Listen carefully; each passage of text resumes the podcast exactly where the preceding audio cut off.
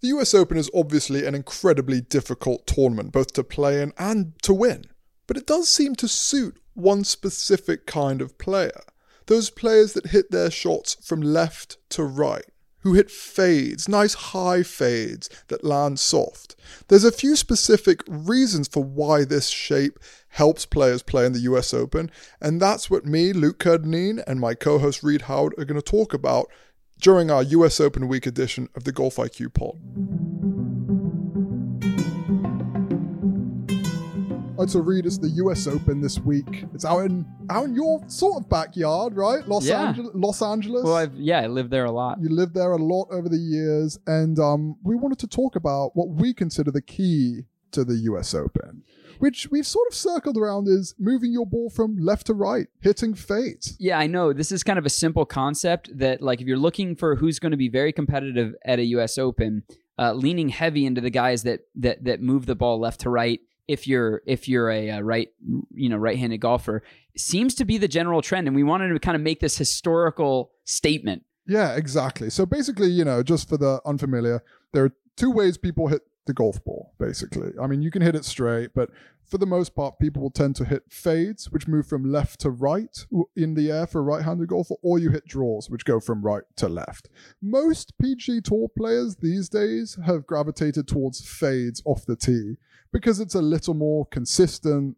Um, the, the technology has gotten so good they're able to kind of bring the spin down. Fades generally spin more than draws. So Right. pros basically will hit fades for the consistency and then work with their equipment companies to bring the spin down. especially with their driver and three wood. I mean, you know, like Brooks Koepka won back to back, and then we started kind of going through some of some of the guys that have done very, very well at the U.S. Open. You have Jack you Jack have Nicklaus won four. Ben Hogan won four. Two faders. Hale Irwin won three.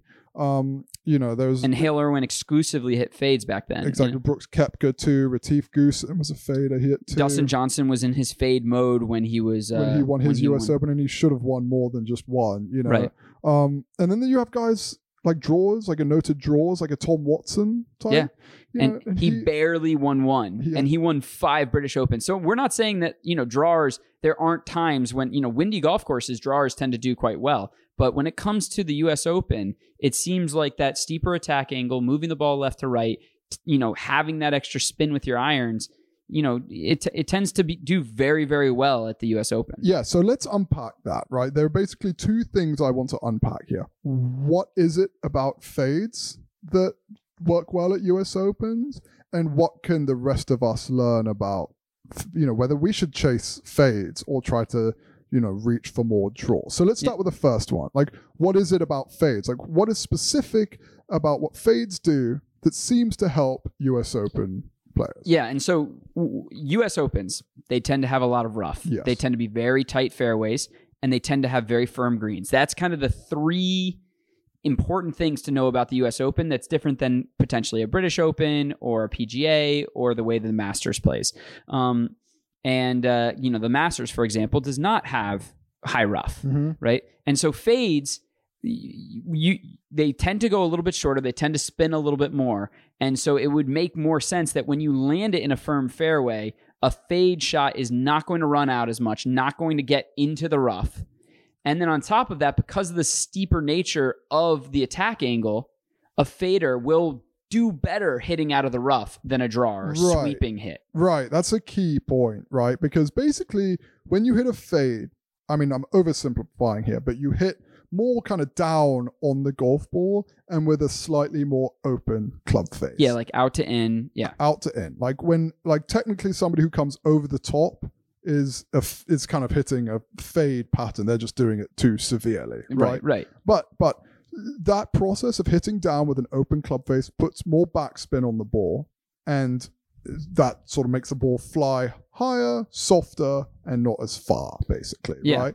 So um, yes, you lose a bit of distance doing that, Mm-hmm. but when you're in rough, it helps to hit more down onto the golf ball because you get to kind of move through less rough as you're moving the club through the ball around impact. And when you have rock hard greens and it's coming in really high and soft with more backspin, that helps, you know? And so, you know, there are some very dominant US Open winners that were not long, but it seems like, you know, kind of the golden the golden combo is a very powerful person that hits these fades. Right. So they get they get the benefit of the steep attack angle, they get the benefit of the control coming into these fairways where the ball will not release and run into the rough.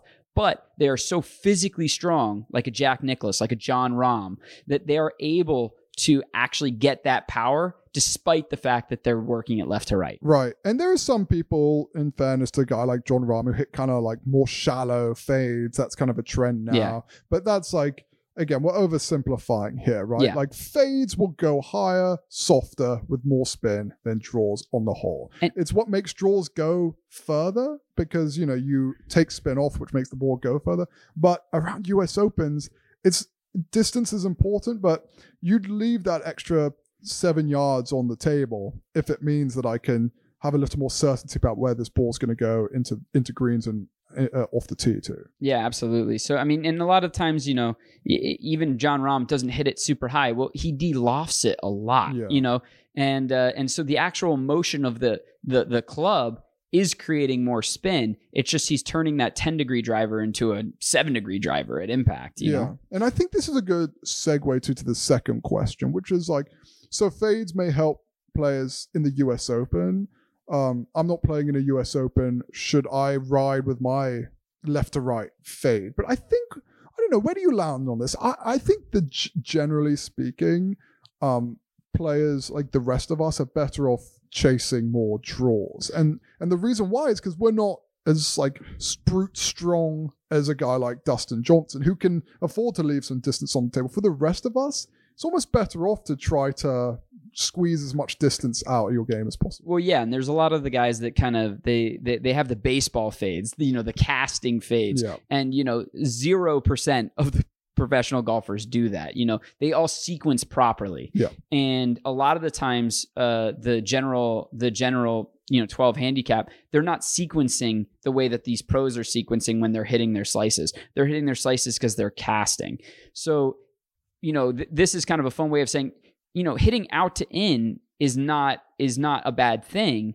as long as you're sequencing properly as long as you're de-lofting that club getting that lag and making sure that you're hitting the ball properly Yeah, and like pros who hit fades maybe slightly out to in, slightly being the key word here, right? Yeah. Like they're very close to neutral on two degrees on out to in two degrees. A- An over the top guy who struggles with a slice is seven degrees out to in Yeah. with a way open club face, right? right So, that, I mean, and then anecdotally, you look at these guys hit fades. It's ti they're tiny fades. You Yeah. know, they're tiny, tiny. yeah they're not putting 30 30 yard slices on these things exactly and i think for their most for most average golfers it's there's just something about the golf swing something about the human body where when we think about hitting the ball hard we tend to just throw ourselves out of sequence right? We throw our upper body at the ball our arms come over the top we hit way too down on it. So chasing draws will generally just kind of shallow you out a little bit help you swing more into out take some backspin off. And that's kind of i think the direction that we want to be moving with Yeah, most of our golf if sequencing is your problem and you can go to your local club pro they're going to understand sequencing of your swing. You can say how is my sequence?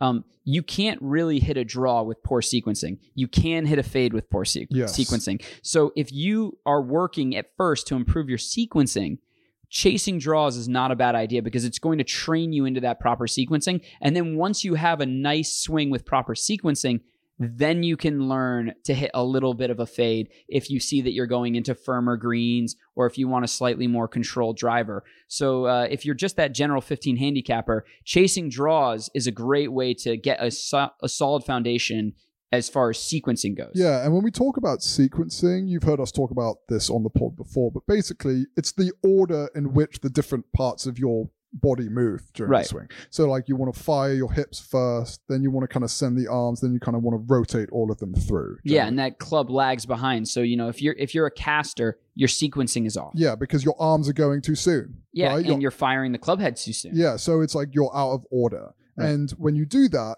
that's what happens when the club comes over the top. And you hit that giant slice. Yeah, exactly. So, all of which is to say, if you're playing in the US Open this week, you should probably just ride with your fade and take the extra spin. Absolutely. You know, bet on Collin Morikawa and Dustin Johnson over, you know, Henrik Stenson. Uh, that would probably be a fair bet if you're doing, um, you know, your fantasy golf. Exactly. if if you're not playing in the US Open, uh, then maybe you know work on some draws. Yeah, yeah. Get your sequencing down before you try to mirror the Collin Morikawas of the world. Exactly.